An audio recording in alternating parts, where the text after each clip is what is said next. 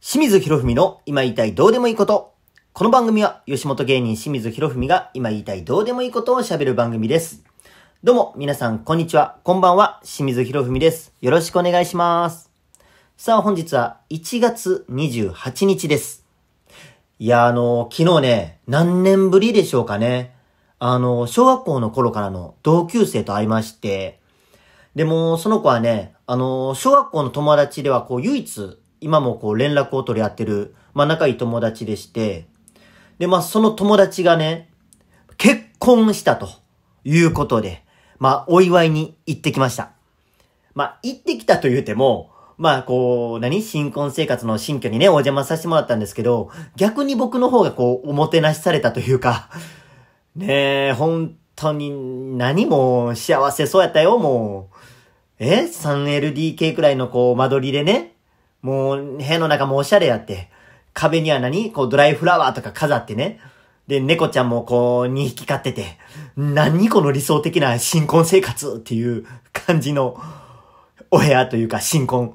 うわ、もう。いや、でも本当にね、友達からもう、清水も早よ結婚しいやと言われちゃいましたけどね。いや、ほんとあの、僕くらいちゃいますか？最後。え同級生の中で唯一結婚してないっていうのは。もう周りのね、同級生なんてもう、二十歳ぐらいの頃にはもう結婚して。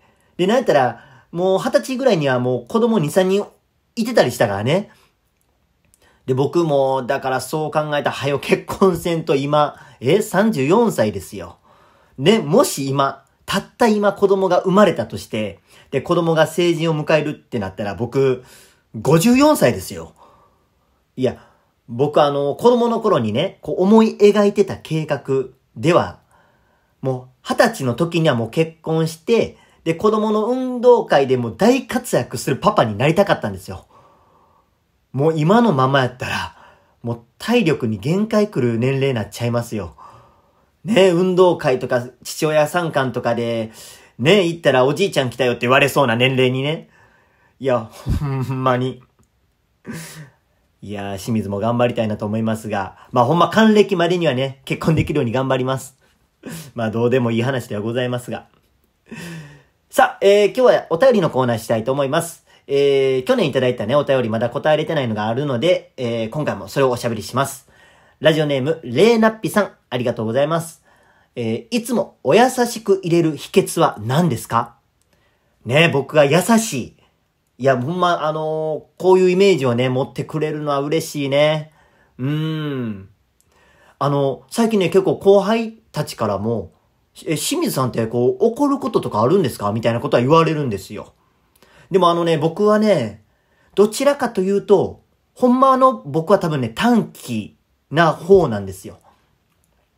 ただまあ、あのー徳島の住みます芸人になって、まあ徳島でこう、ね、7年過ごして、で、阿波踊り踊ってる間に、多分歯が、牙が抜けたんでしょうね。鋭いのが。ねえ、丸くなったと言いますか。でもね、あの、子供の頃からは、こう、人の、人に優しくっていうのはでも心がけてはいました。あのー人を笑顔にしたいって思ってこう芸人になってるんで、なんか人をこう嫌な気持ちにはさせたくないんよ。だから、僕ってあんまりね、こう、人をいじって笑いを取ることってあんまりしないですかね。まあ、毒がないからこう、つまらん男って言われるかもしれないんですけども、まあ、それをするぐらいやったらこう、僕はもう自分を自分でいじって、まあ、自虐ネタになっちゃうけど、まあ、自分のことでこう、笑ってもらえたら嬉しい方を選んでしまいますね。うーん。あとまあ、心がけてるって言ったら、うん、これもあれかな。まあまあ、女性を絶対に傷つけない。まあ、これも当たり前のことですよ。で、これはね、もう僕ね、小学生の時にこう、誓ったことなんですけども、まあ、なんでこういう思いになったかっていうのが、まあ、これほんまに僕は悪いことなんですけども、僕は小学1年生の時に、その、給食が終わってね、こう、掃除の時間で、こう、教室の床をこう、ほうきでね、掃除してた時に、この男子メンバーでね、何人かでこう、ほうきを手のひらの上に乗せて、こう、バランスを取るゲームをやってたんですよ。で、僕が挑戦した時に、そのほうきが倒れてしまって、で、近くにいた女の子のこう、ほっぺに当たって、で、女の子が泣いてしまって、で、それ、今もこう、その時の光景っていうのが鮮明に頭の中で覚えてるんですけども、で、まあその放課後に、うちのお母さんと二人でね、その子の住んでる家までこう謝りに行って、で、もうその時に僕はこう、女の子を傷つけるようなことはしてはいけないっていうのは心に誓いましたね。うん。これは今でもこう変わらずに胸に思ってます。ずっと。はい。だからまあ秘訣っていう感じではないんですけども、そんな感じで心がけております。レナピさん、メッセージありがとうございました。